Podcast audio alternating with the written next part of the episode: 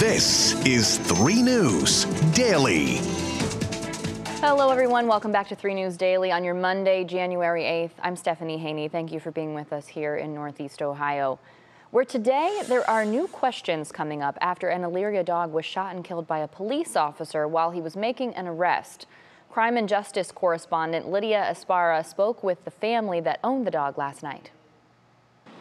Well, this all began on January 5th, which, was just last Friday. Police have released a statement, but let me set it all up for you. Take a look at the video. So it all began with the arrest of 21 year old Dante Colbert. Now, what we're told is he had an outstanding warrant for felonious assault. After the arrest, a neighbor's dog, they say, came running outside, and the dog, an American bully, was shot after police say he charged on the officer on the scene. That dog dog died in the street.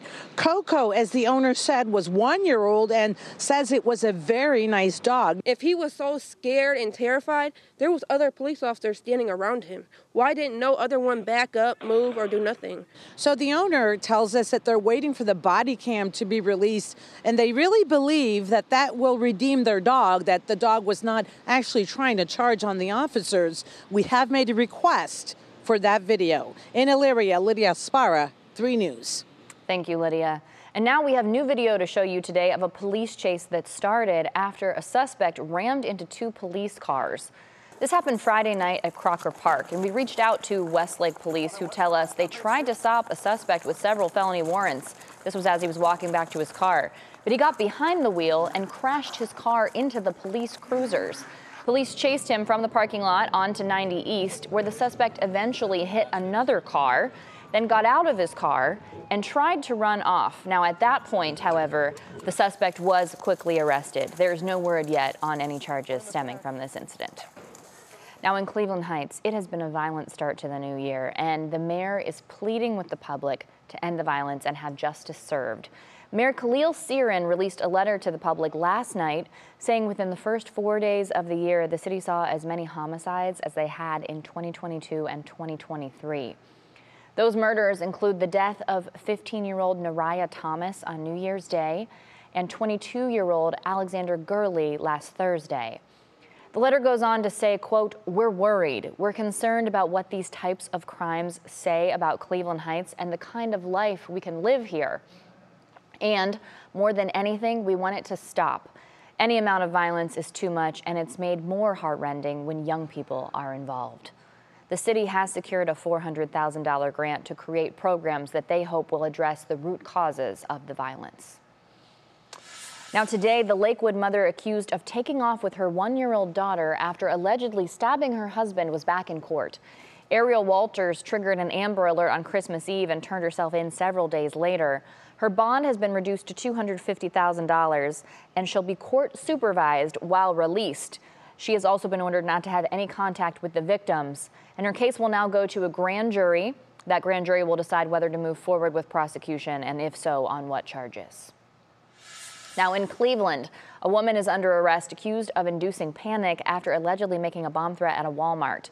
Yesterday morning, police responded to a call reporting that a 35 year old woman claimed to have a bomb inside the Walmart at Steelyard Commons. When police arrived, they searched the store but they didn't find anything suspicious inside. Now, sports news to bring you. The Browns lost their final regular season game 31 to 14 to the Bengals in Cincinnati yesterday. But as we all know, that game didn't matter, so it feels like a victory Monday anyway because this weekend the focus is on the playoffs. The Browns and the Texans will kick off the wild card round this Saturday.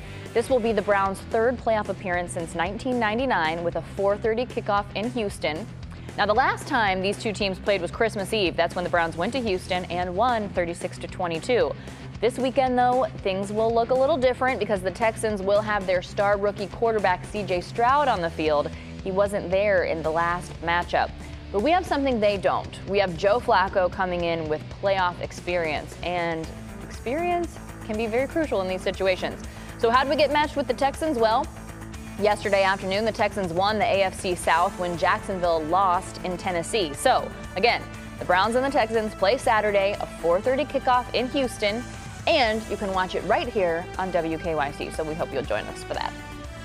Now, looking ahead a little further out, today marks exactly four months until a solar eclipse will descend upon Northeast Ohio. On Monday, April 8th, people within a 124 mile wide band in Ohio will experience the total solar eclipse. Many schools are closing that day since a total solar eclipse is such a rare and spectacular event.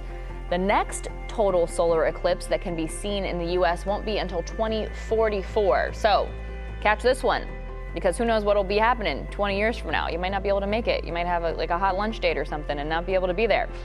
So that's coming up very soon. And again, happy Victory Monday. I know we didn't win on Sunday, but it's a Victory Monday anyway because the Browns are going to the playoffs. Thank you very much for being with us for today's edition of 3 News Daily. Wherever you're watching or listening, we appreciate you. Have a beautiful Monday, and we'll see you back here tomorrow with more top stories around Northeast Ohio.